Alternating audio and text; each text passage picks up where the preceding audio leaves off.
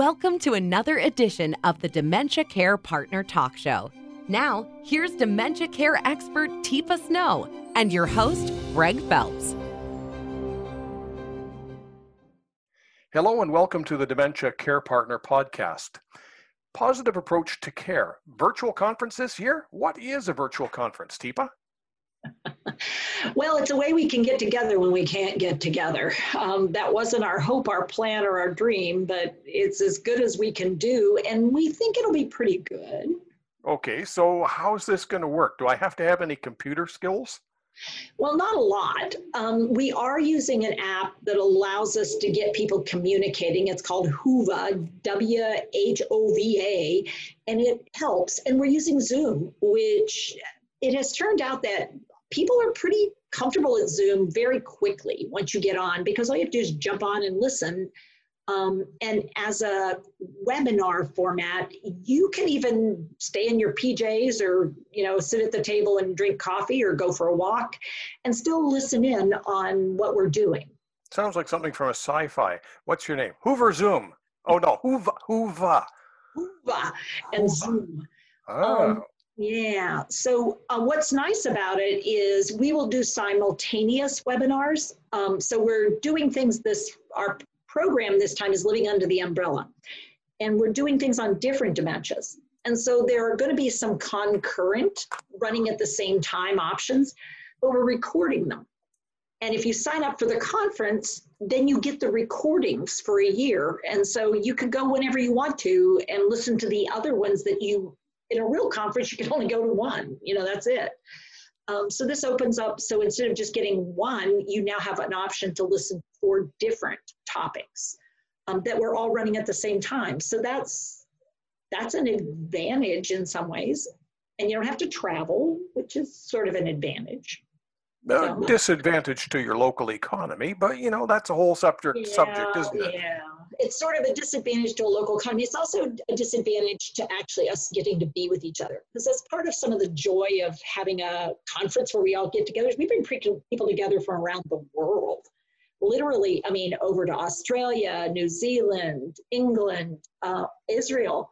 Um, Hawaii, Alaska. I mean, we've had people last year, we had people from all over, and that was the hope for this year until we got to March, and then that wasn't so much a hope.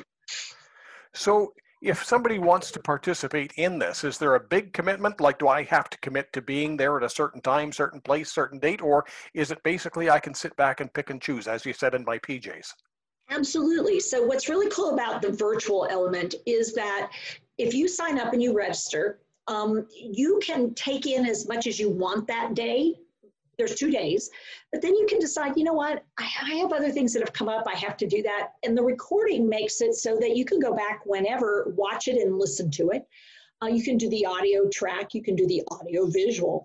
Um, so there's a plus in it in that you can choose when and how you want to take it in after you've signed up to do it. You have choices. You can be live and participate, uh, or you can be sort of quiet and sit back a little bit because you just want to listen in and you don't want to be active. And that's a little more difficult to do in real time. So virtually it gives you more choices, I think.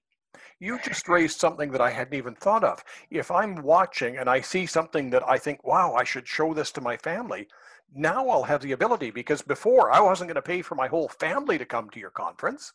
You're absolutely right. And if you're watching from one device uh, and you're a family member, you can actually have two people watching from that similar device, and both of you can sit in. You're welcome to sit in on it. If you have different devices, you would have to, you know, we'd have to sign up each device. But if you're in one space and you both want to listen in on it, hey, you're good. You can do that. So a lot, of, a lot of the presentations last year were interactive. We sang, we drummed, we played musical, you know, thingies. Can you do that virtually? Well, we can, and we actually are going to be doing a lot of things virtually. The plus is that since March, we've been doing a lot of things virtually, and we've gotten actually pretty remarkably good at it. We have uh, simulations, we have interactions, we have opportunities. We know how to use Zoom fairly interactively. Um, and so we've also learned how to do things like chat or Q&A. Um, so we've mastered a lot of the skills that would make it possible. If you want to be there live with us, it'll feel like you're live with us. And some people even have taken courses and go, this was really good. I really thought I wouldn't feel like it was we were together, and it's like, oh, we were so together. And then it was really cool is I didn't have to park the car or arrange for babysitters. It was really great. So, at a virtual conference, can you have guest speakers? Can you can you have other topics besides Teepa because you can't be in four rooms at once? Yeah, no, I'm not. Yeah, so what we have is we have people who are living with dementia who will be presenting some of their perspective, and we have family members and we have professionals, and then we have people who've got skills and abilities and expertise in different areas. So one area is, for instance, young, young onset Alzheimer's. We've got Lewy body dementia and disease. We have um, another one is frontal temporal lobe dementias. We have also, we're looking at vascular dementia, and then we're looking at having more than one dementia called mixed picture. And then we might be looking also at sort of when we have a dementia and there's other things going on, maybe alcohol related. Um, it we're looking at not only having it, but then how do we help people live well with it?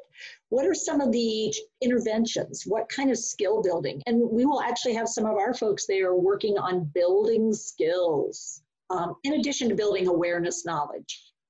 So some of the skills that we employed so much last year, the visual, the verbal, the touch, the uh, the learning styles and things like that, can you address those virtually? Yeah, in lots of ways we can. And it's particularly exciting when people have a partner at home because we'll have some partners where we are. And so we can demonstrate, they can demonstrate back. But we also have simulations where we can do that.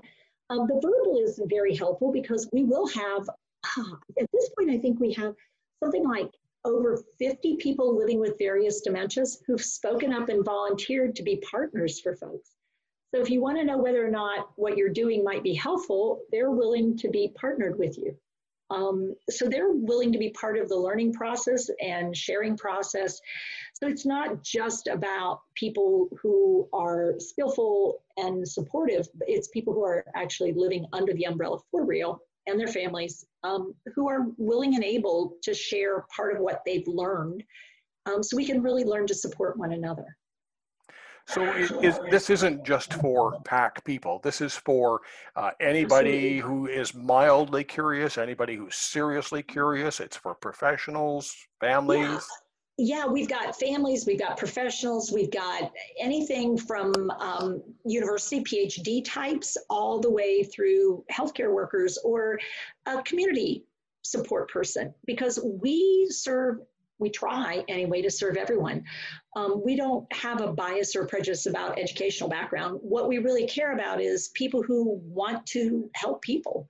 And it's not just about dementia, it's about changing our own brains and finding ways to connect and realize, ooh, well, if I were on the other side of that mirror, I'd like somebody to do X and learning a little bit more about what that looks like. Is the sign up process um, fairly user friendly? We hope so. It's on our website and it's the conference page. And if you click, it will take you through and you can choose whether or not you need formal CEs, continuing ed hours. And if you do, and you're in certain categories, you have to pay extra because we had to pay extra to have somebody do it. If, however, you don't need that, you just have this basic cost. And if you're partnered with certain groups, you may be eligible for a really significant discount. Um, because we ha- do work with a number of people in the world and groups in the world and organizations, and they are doing some sponsorship. So it allows us to open the door in more ways as far as reduced cost.